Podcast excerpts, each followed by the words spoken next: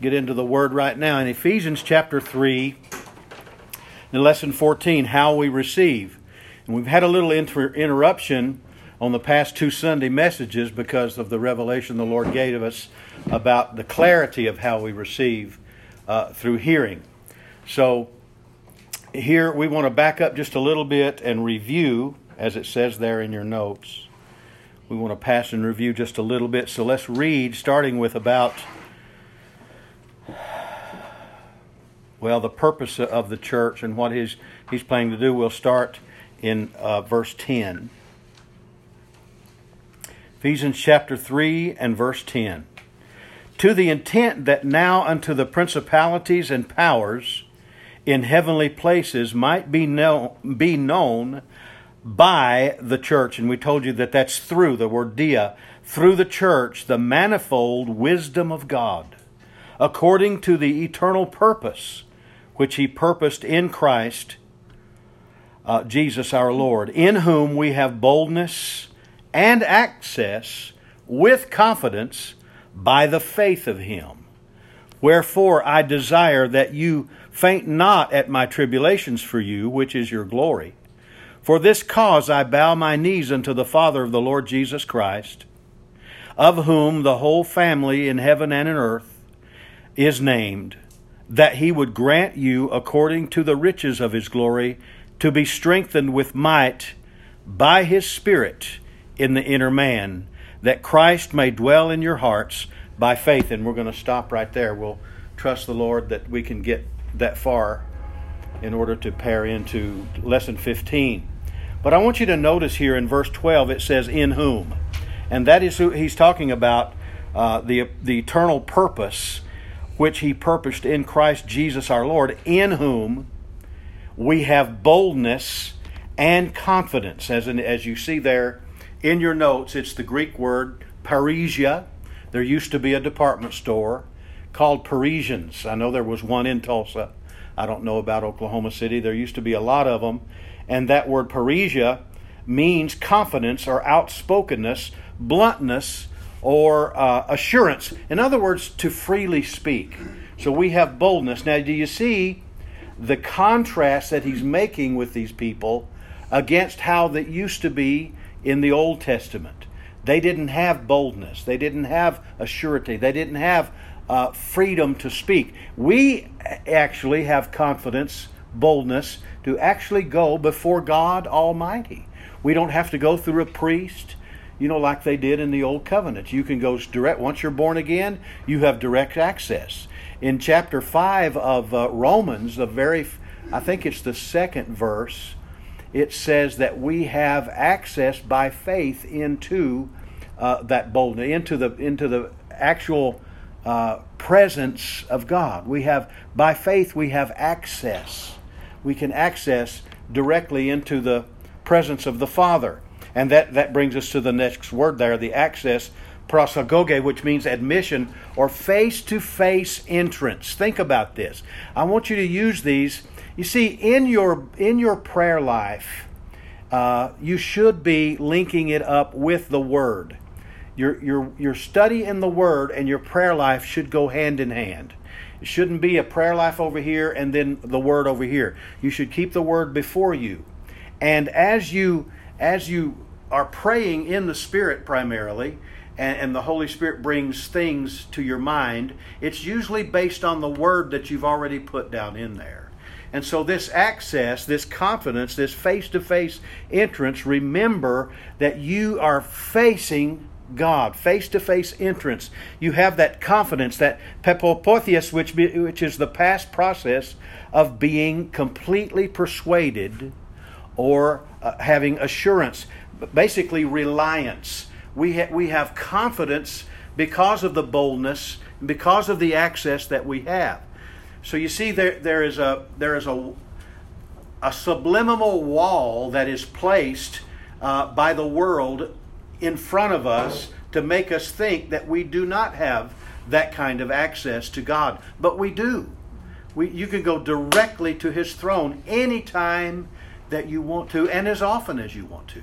He, he loves his children. I mean, after all, our positional truth is that we're seated there. right next to him in Christ Jesus. So why shouldn't we look over there and talk to Papa, if I can put it that way? Amen. So, so that's the kind of boldness that we need, that we have uh, faith in Him. Now, verse 13 says, Wherefore I desire that ye, in the King James it's ye, uh, but in the original text it's not there. He's not, he's not saying that I desire that you faint not at my tribulations for you. It's that I'm saying, I, I'm praying. Uh, he said, I desire that I faint not at my at my uh, tribulation, which is the Greek word thlipsis. Thlipsis means persecution or trouble, or it means uh, uh, sufferings. He said, I, he said, I'm praying and believing God basically that I'm not going to give up. Because if you do a study on the life of Paul and what he went through uh, in order to, to do the will of God, it, it's, it's incredible. I, I mean, I'll be the first one to say that I, I ain't got that kind of stamina.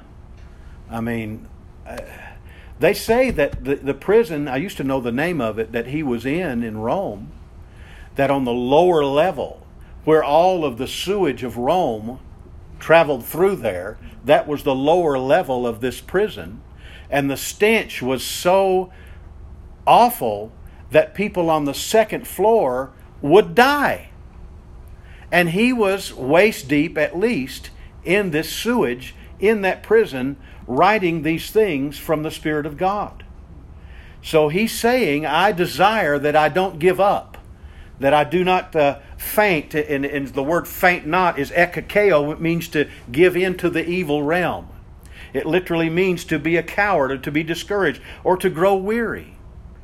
We know that, you know, if you've read uh, the, the, the uh, apportioned reading for this course, in, in the book of Galatians, uh, chapter 6 and verse 9, it says, Let us not be weary in well doing. And it's the, the word weary is the same word, ekakako, which means to give in to the evil realm.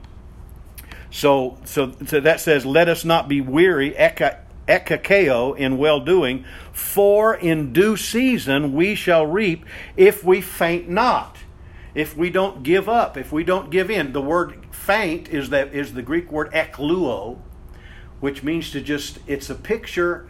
I hate using this because it's but it's the picture of somebody's shoelaces un, un, undone and just left flopping around.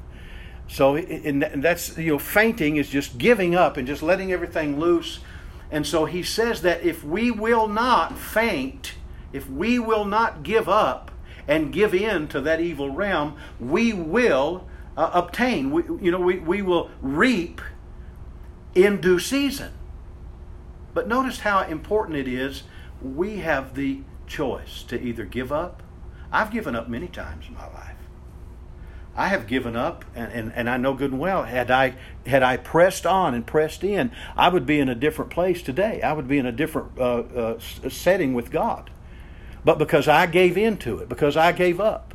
That's why I'm saying I cannot comprehend uh, going through the things that the early church went through. Uh, if you ever want to, go ahead and get the six volumes of the real uh, Fox's Book of Martyrs. There's six volumes. And what those people went through is unimagin- unimaginable. I mean, uh, it, it's, it's, it's just completely beyond our comprehension to understand what they went through. I mean, let me, let me choose something that really affected me when I read some of them. Uh, for instance, one man was put on a stake and a fire was built underneath him. This happened a lot. But in this particular case, the fire, it was a slow burning fire, and it began to, of course, burn his feet and legs, and it burnt them to the place where the where the it was turning his fat into oil, and that oil dropped into the fire and made it burn more. And guess what this man was doing while this was going on? Pray, singing in tongues. And so that was the case. Uh, they endured such hard, hard things because they walked after the Spirit. And that ought to be a lesson to us. There's nothing that man can do to us that God cannot help us in the midst of. So he's saying, he said, I, I don't want you to be discouraged uh, because of the sufferings that I'm going through, because they'd heard what happened, what was going on in his life. And he ultimately lost his life. Because, as I've said here before in this class and others, their main view was to die well, die a good death. Don't die as a murderer, don't die as a thief. Die as a righteousness of God and suffer for his namesake, you see. So that, that was one of the things. And then he says in verse 14, For this cause I bow my knees unto the Father of our Lord Jesus Christ. For this cause, actually 10 and 11 that we read, that was the cause of what uh, he, he said the, the reason the church is here is certainly because we are the vehicle, we are the one that God is using to take his revelation to not only the world, but to the principalities and powers, that we might make known unto them the manifold wisdom of God. For, so that is the cause. So he is bowing his knees, and, and actually it's, it's, it's bended, the picture is bended knees. And anytime you see this statement, it means it's very, very serious. It, you know, he was, he was down on his knees in prayer, the posture that he was, he, he was just laid out. It, it's similar to what Jesus went through when he was going into the garden to pray before the crucifixion. And, it, and you can you can read all three accounts there, and each one of them in the Gospels, in the in you know Mark, Matthew, Mark, and Luke, they tell, or maybe John, they they tell the posture that Jesus had when he approached his prayer, and it said that he dropped to his knees. That's where it used that he fell upon. The word "fell" is the same word here. Bow. He he was on his knees and then at one point, he got down on his face and stretched out when he was in deep intercession. That was his posture. So, this, this prayer that Paul is about to get into here in verse, in verse 14 is said to be the most beautiful of all of his prayers. I have a course that I do on all the prayers of Paul and and and and I love this one the best when I when I really need to start praying things over me I'll turn to this and start reciting this prayer over my own uh, you know in my own life. Now he says I'm I'm bowing my knees for this very cause this very reason. Also verse 1 remember he says the same phrase. He said for for this cause I Paul the prisoner of Jesus Christ for you Gentiles and he, and he, gets, he starts it off that way, talking about this prayer.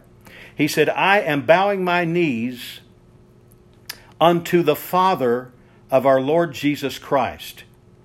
And the word unto here, as I've put here in your notes, is face to face. It means to lean toward or lean into.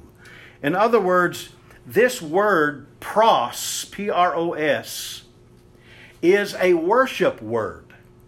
Interestingly enough, that word pros can literally be translated uh, to kiss the face of God. So think about that next time you need to start worshiping God. Don't wait on Mr. Flesh to get involved because he doesn't like to do it. He has no feelings about it. But I'll guarantee you, once you enter into that kind of a presence and begin kissing the face of God with your worship, it's going to feel good, and Mr. Flesh is want to get one. He's want to get get in on that, and so, eh, but but it takes some pressing in to do that. So so it means to lean forward. So get into God's. He's getting into God's face for you. Paul says. John 1 1, the word was with God. That word with is the word pros, face to face. Ephesians 6 11, stand against. We'll get in that. I think it's about verse, uh, excuse me, about lesson 22. We'll get into this really, really deep. But standing against, the word against is face. It's pros, you know, it's face to face. In other words, face the situations head on, is what he's indicating there in that chapter. In other words, don't be afraid. I was reading a story of a, of a, of a man that uh, I, I, think quite a lot of, uh, Graham Cooke, And he was talking about he got on a plane and sat beside a man, and the man found out who he was. This is a nice dressed businessman. The man found out who he was, you know, that he was a minister, and he said, I belong to a uh, I think he said, a coven. Uh, and he said, We pray constantly against you. And so Graham said, Hey, let me hear it. And so the man sat there and, and he said his voice changed, his eyes changed, and he kept locked into his eyes. And the man began lambasting him and telling him all the bad things that, you know, that his ministry is going to die and he's going to die. And I mean, all, anything you can imagine. And so he said, that, he said, is that all you've got? And the guy said, what do you mean? He said, well, he said, uh, the word tells me that whatever the devil says and arrays against me, God's going to bless me and all these things. You know, it's going to just not come to pass. So the man got up and moved. But but what, what, what we need to understand here that we need to face life face to face, head on. Do not be afraid. That's one of the things, as I remember being a young minister, I was always uh, moved by people's expressions, whether they I was being approved of or not. And, and still, sometimes if I see someone get upset about something I say, it, it affects me. But the Lord told me, He said, don't be dismayed at their faces. And so that's the way we need to face life is that face it head on, face to face, and the power of God will be there for us. And then he says something interesting. He said, For this cause I bow my knees unto the Father. It's the Greek word pater, which means parent, means father, expresses relationship uh, as a founder or, a, or an ancestor or an author or a source. So that word father then he's, he's coming face to face with Father. And notice the next verse of whom? Of this Father. Now, I want to read a little something here about a little, a little more about the word Father, the name Father. Uh, the word family is an unfortunate rendering of the Greek patria. Our English word takes its derivation from the lowest in the household familias, the servant or the slave. The Latin familia was sometimes used uh, of the household servants and sometimes of all the members of the family under the power of the pater familia. But the idea of patria is Hebrew, a group or class of families all claiming descent from one pater, father. The 12 tribes of Israel, for example. Joseph was one of the house and lineage uh, you know, of David, the family of David, the patria of David. The word occurs in Luke 2 4, Acts 3.25, and Ephesians 3.15 here, and denotes a clan all descended from a common stock. To supply this, God has many families in heaven and earth, both in this age and in that which is to come. Now, I'm not going to read the rest of that, but what I wanted to say to you here, that this thing about our family, of whom the whole family in heaven and in earth is named, is not just talking about you and I. It's not talking about the church of the Lord Jesus Christ on the planet or the church of the Jesus Christ in heaven, which is, we're part of that family. But he has other families. See? He, and, and that's where we, we're drawing from this when we read about the principalities and powers and all those. Those are, those are descriptions of family like beings. So it's not just us. Father is the originator of it all, everything. There is no power that is not of God. There's some of the powers that fell, but they still came from God, you see. So we are all part of, the, of whom hold the whole family in heaven and in earth is named. That means that we came out of. It's, it's the Greek word ek, out from. That we, we have, think of this, we have a supernatural origin. A supernatural origin. We have the nature of God.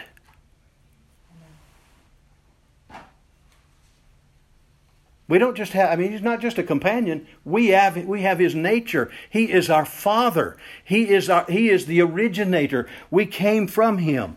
The whole, the word whole here is pason. Every single person, no one left out. The whole family, as I said, patria, that which is like the pater, the father. In Luke chapter 2, in verse 4, we we have Jonas, Joseph rather, the lineage of the family of David. And then he says, in heavens. Notice that's plural. in the heavens and on earth. Actually, the word on here is actually there. On earth, in heavens and on earth. It's singular.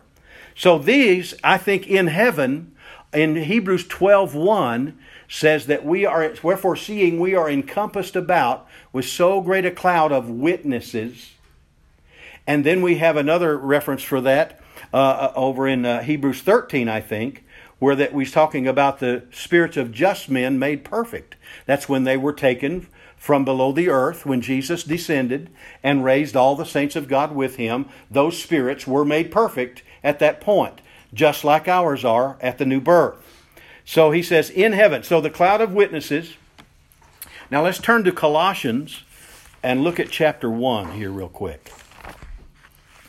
Colossians chapter 1, we're going to start with about verse, I think it says 15 there in your notes, doesn't it? Yes. So let's read this. Who is the image of the invisible God, the firstborn of every creature? For in him were all things created that are in heaven and that are in earth, visible, invisible, whether they be thrones or dominions or principalities or powers, all things were created by him and for him. And he is before all things, and by him, actually through him, all things consist. And he is the head of the body, the church, who is the beginning, the firstborn from the dead uh, that in all things he might have the preeminence. Now, this thing here in, in Colossians chapter 1, I want you to look at this in verse 15. I've got it written down there for you. The, the word image, it's the Greek word icon, which means a representation, an archetype, a signet ring. Where that they, they, you know, the manifestation of the hidden things where that when, when a king would, would uh, put his approval on something, he had a signet ring where they would press into clay or whatever and get that image. But verse 16 says that we are in him. That's in the locative tense. We are in him. Literally, creation is dependent upon him. It's in heaven, invisible, on earth, visible, through him and for unto him. In verse 17, he himself is before all things, that is in time. He's before all things, and through him do all things sunaskaken, adhere, stuck together. Remember the little thing I t- told you about the quark that the scientists discovered? They do. They found a substance that holds everything together. Well, Jesus is that substance. Verse 18, head of the body. Uh, that it means that means the beginning, the arche, the originator, the firstborn from the dead uh, and Acts two twenty four is talking about that the birth of those that are that came from the dead. And notice here in, he says is named. Onamazo, that means cloned. Ephesians 5 1 tells us, you know, it, it refers to that. We, we literally, it tells us to be imitators of God, followers of God as dear children, imitators. So li- literally, we became that name. See, if that gets out on the street tomorrow, somebody's going to say, that preacher's up there telling them that they're Jesus. No, we are of the name of the Father. Whatever He is named, that is what we are. Amen. And I'm telling you, no, no matter, in everything that we face, every problem, I put a little blurb like it on Facebook today. Everything that we face, every problem we encounter, a lot, because of who we are, Along with that comes the answer, the deliverance of that problem. We in, notice that we cannot be tempted above that we're able. We can't because with that comes the ability to overcome that. And I said in that little thing is that sin, temptation begins with us. Doesn't begin with the devil, it begins with us. And the devil was tempted Jesus. Was, was Jesus bad? No. But he was, he was capable of being tempted because of, of the body that he lived with. So that word, onamazo, we became in that family. Our Father is love. God is love. So that's what we are. We are love. We don't always depict that, but that's our identity. That's who we are. We have the family name. It indicated the possessing all the rights and responsibilities of belonging to that family. Then in verse 16, he says, I like to put the word SO in front of this, so that he would grant you, according to the riches of his glory, to be strengthened with might by his Spirit in the inner man. So this is the purpose. This is the verse 16 he says, so that he would grant. That's the purpose, in order that didomi. Here the Greek word is a little is different than the word didomi. It means the same thing. It comes from the root word doe, D O E, and that means to hand over slowly, a little bit at a time. Uh, in other words, it's a gracious bestowal. Now, what that does is that as we will seek the face of God and commune with Him and pray and get into His Word, remember what the Holy Spirit's first job is to lead us into all the truth. That's the Word of God. So as we get before the Lord and pray and study in His Word and meditating it and reading it and all that, the Holy Spirit begins line upon line, here a little, there a little, little, precept upon precept. That's how revelation comes. I was talking with Jan Butler today because I really have nobody that I can just bounce stuff off of.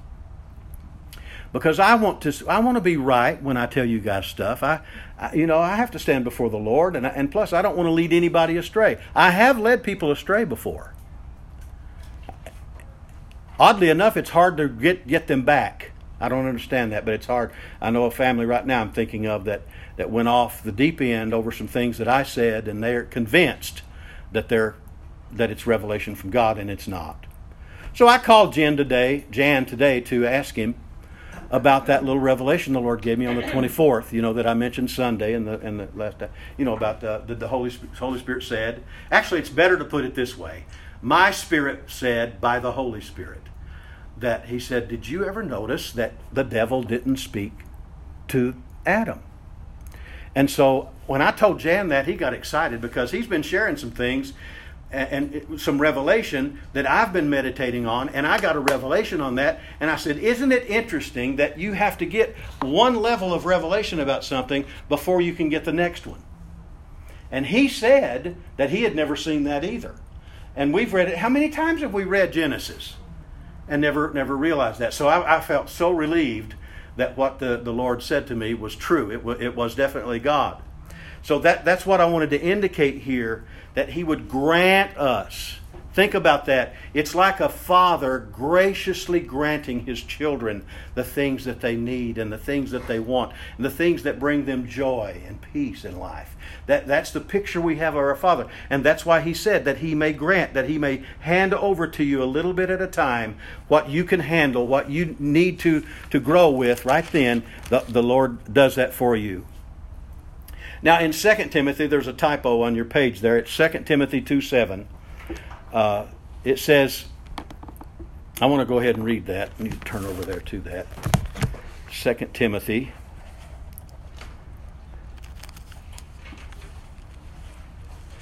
2 and 7. Look at, look at this in my Bible. All the things that I've got written down. See how hard it is for me to pick up on the middle of a verse? So, verse 7, he says, Consider what I say, and the Lord give thee understanding in all things. I mean, what a statement. Consider. It's the Greek word noia. Uh, it comes from the word nous, which means mind or intellect, or uh, it means to assimilate. In other words, to consider, to think about this, to ponder, to meditate on this. Examine until you have understanding. That's what he meant when he said, Consider this, uh, uh, and the Lord will give thee. The word is the same word, doe. He will give thee, he will give you, the same as the above verse, didomi, understanding which is the Greek word sunesis, which literally means revelation knowledge. It's an equivalent word for revelation knowledge. Now think about that. This whole course that we're doing, and, and, and it bothers me that we don't have a full class because it's so important to grow in the things of God. It's so important. so that we can all start walking in these arenas that the Lord has preordained for us to walk in. Notice this then, uh, back in the Ephesians, it says, according, well, give the understanding in all things. Now let's go back over to Ephesians.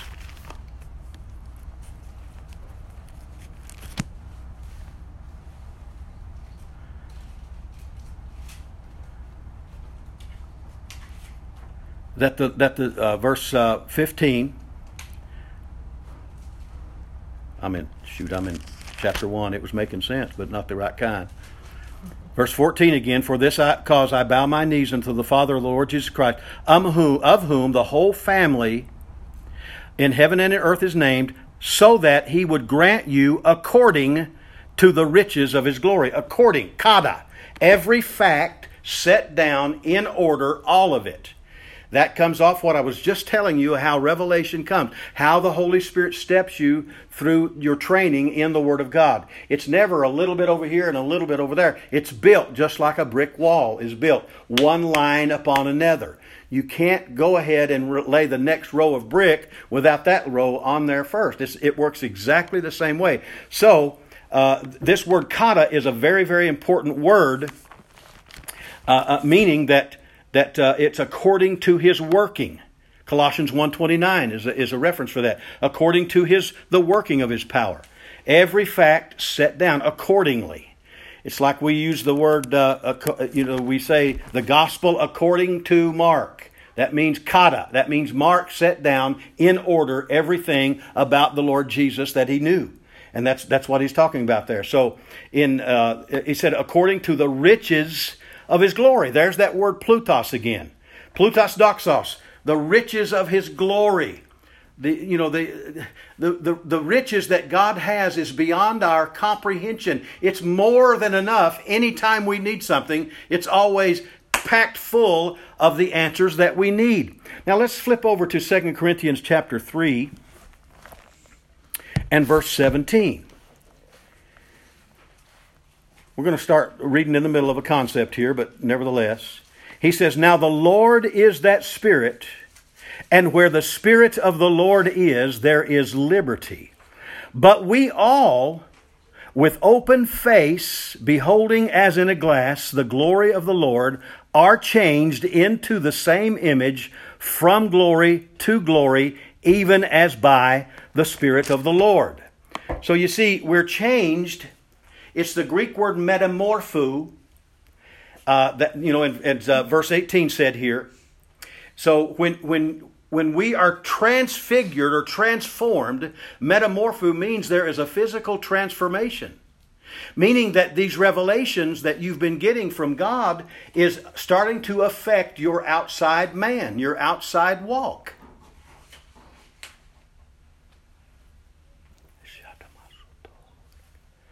Well, I'm going to need to cover something here. We have a body, a physical body in this world, in this earth.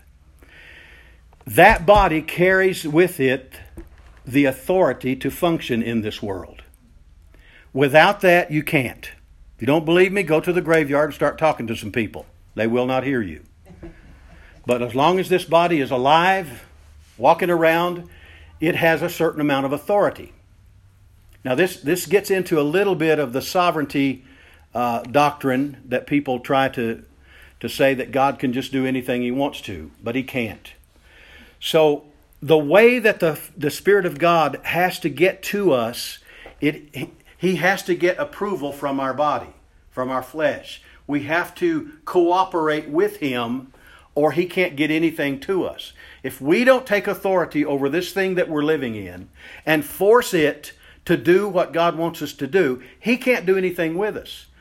So, because you see, that is the character and nature of God. God is not a manipulator. He cannot force you to receive anything. Well, here's, here's some key to your meditation and, and your study. The Holy Spirit has the same attribute.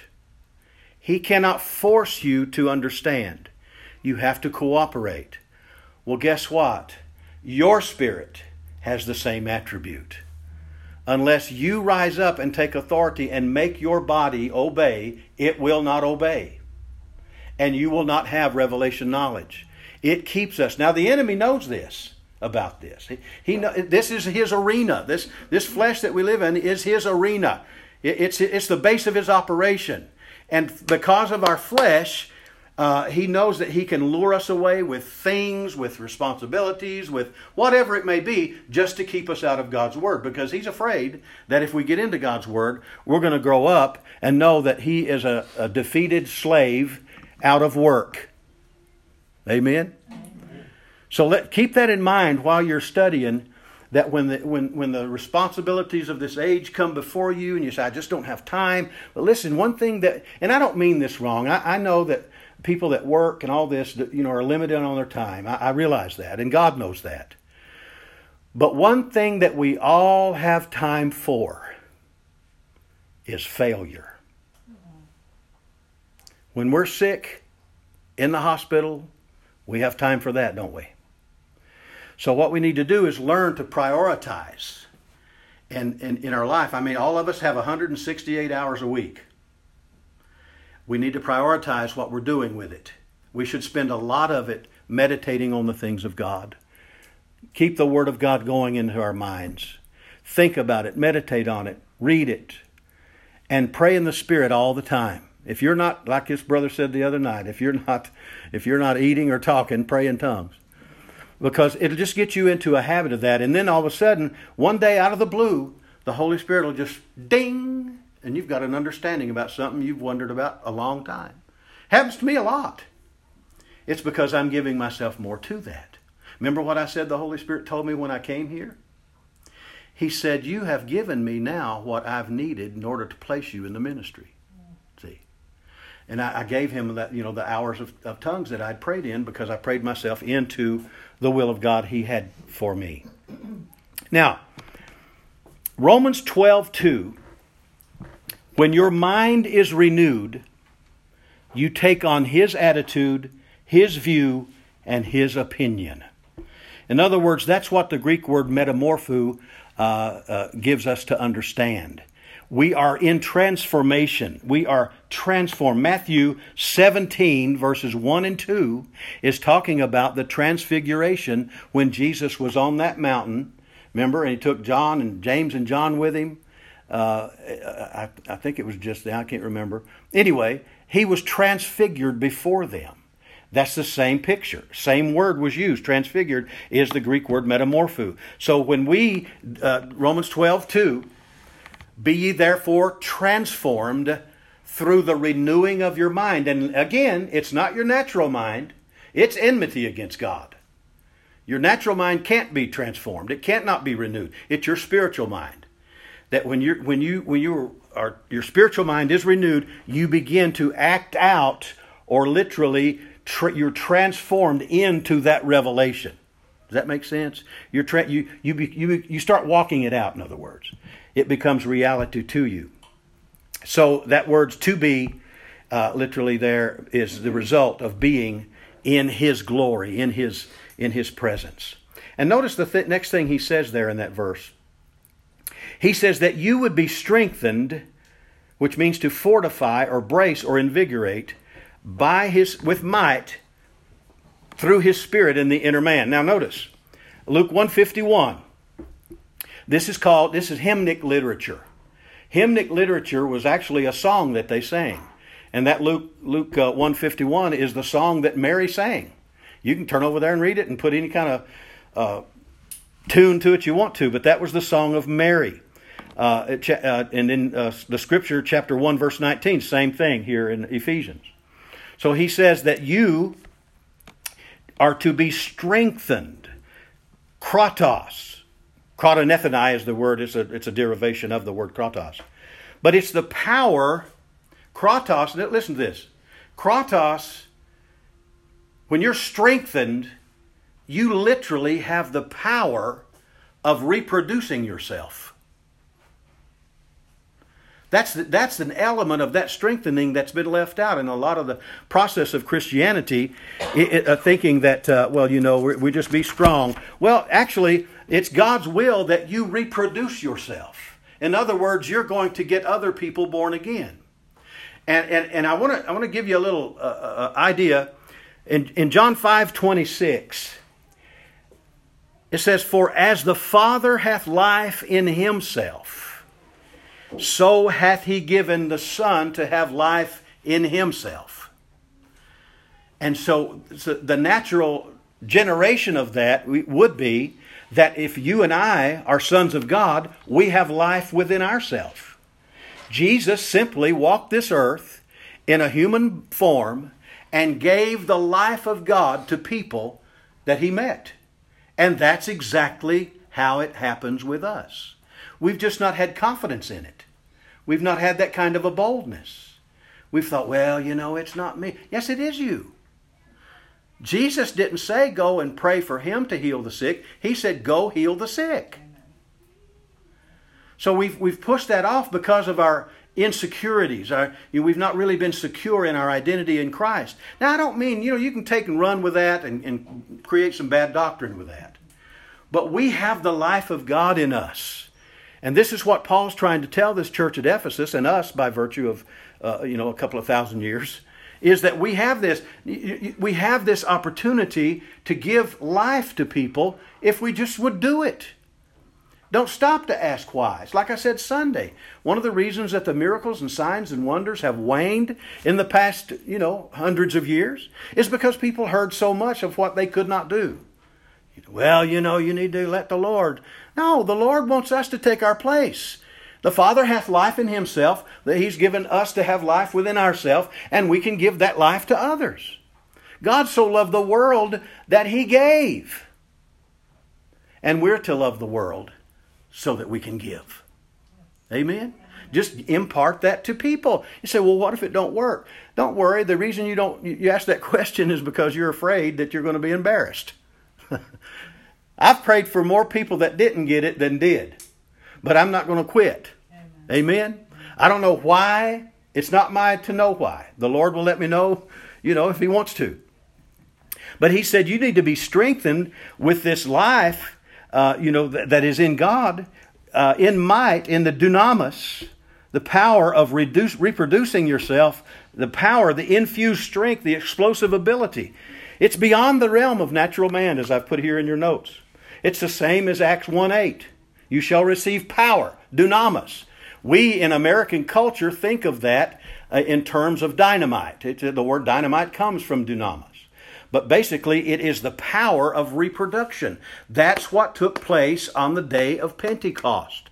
They received power from on high for reproduction. God wants sons of God in the earth. He wants us to go and tell the message. Amen? Amen. Now, notice this.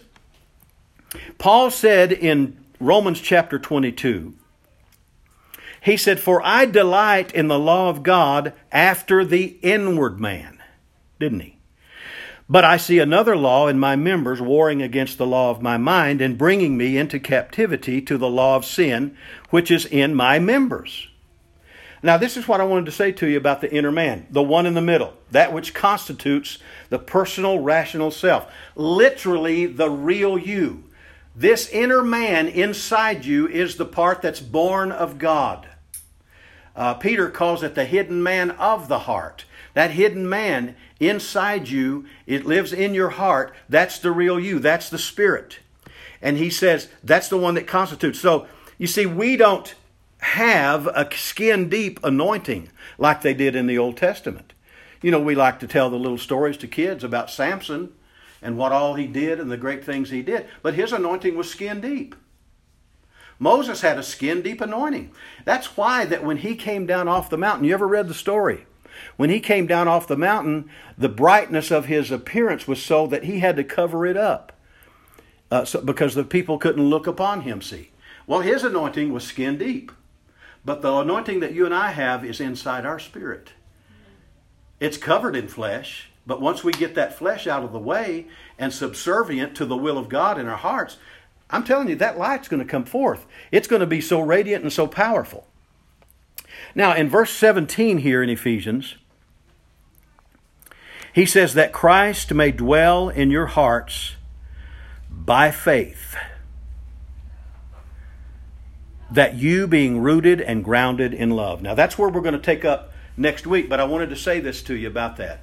The word that Christ may dwell in your hearts. You say, well, if I'm saved, he's dwelling. That word, katoi kesai, is the Greek word for dwell.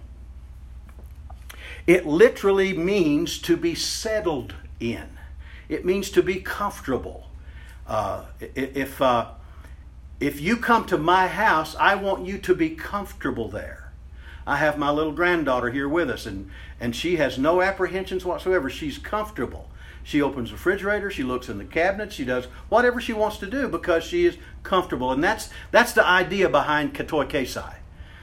That Christ may dwell in your hearts.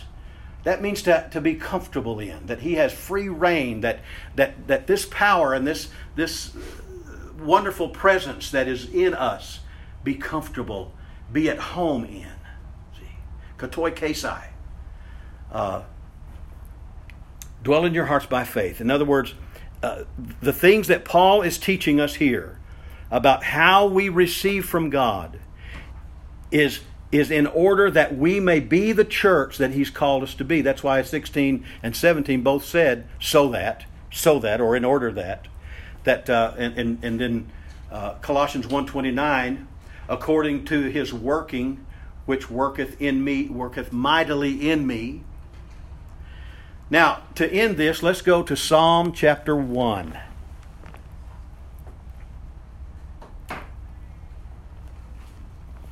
Psalm chapter 1. It's a wonderful passage of Scripture. I like preaching on it, but we're just going to read this for you and draw some analogies here. The word blessed here in the Hebrew means someone who is supremely blessed. It's sort of like the Beatitudes. If you've noticed, anybody read my newspaper articles lately, I'm, I'm getting into the Sermon on the Mount. And uh, that's people that are blessed. So he says, Blessed is the man that walks not in the counsel of the ungodly, nor stands in the way of sinners nor sits in the seat of the scornful, but his delight is in the law of the Lord, and in his law doth he meditate day and night. And he shall be like a tree planted by the rivers of water, that brings forth fruit, that brings forth his fruit in his season. His leaf also shall not wither, and whatsoever he doeth shall prosper. The ungodly are not so, but are like the chaff which the wind drives away. Therefore, the ungodly shall not stand in the judgment, nor sinners in the congregation of the righteous. For the Lord knoweth the way of the righteous, but the way of the ungodly shall perish. So that's what, what I'm trying to frame for you this evening more than anything else is that we need to plant our roots deep in God's Word, in His presence, in our prayer life, so that we will start manifesting the fruit that is already in us. You know, these fruit trees, I, we have a few mulberries this year, not many like we had last year, I think because of that frost or something. But, but I've not once driven by that mulberry tree and watched it shiver because it was trying to produce. It doesn't have to strain, does it? It just does it because that's what it does. Well, that we are the planting of the Lord. We are trees of righteousness, and the Lord wants us to produce the fruit of righteousness in our lives. But it's got to come as we cooperate with the Holy Spirit. Amen? Now, next week, I know the notes are going to be very short, but it's a message that I've done many times, and we want to really get into that for you about being rooted and grounded in love. And with that picture, what I just shared with you about Psalm 1, I want you to meditate and think about that and read, read a lot about that. Really meditate and see what the Holy Spirit will give you about it. So being rooted and grounded in love, that, that Christ may dwell in our hearts by faith, that we being rooted and grounded. I can't wait to tell you what those two words, the picture that it plants for us. Hope you enjoyed it tonight.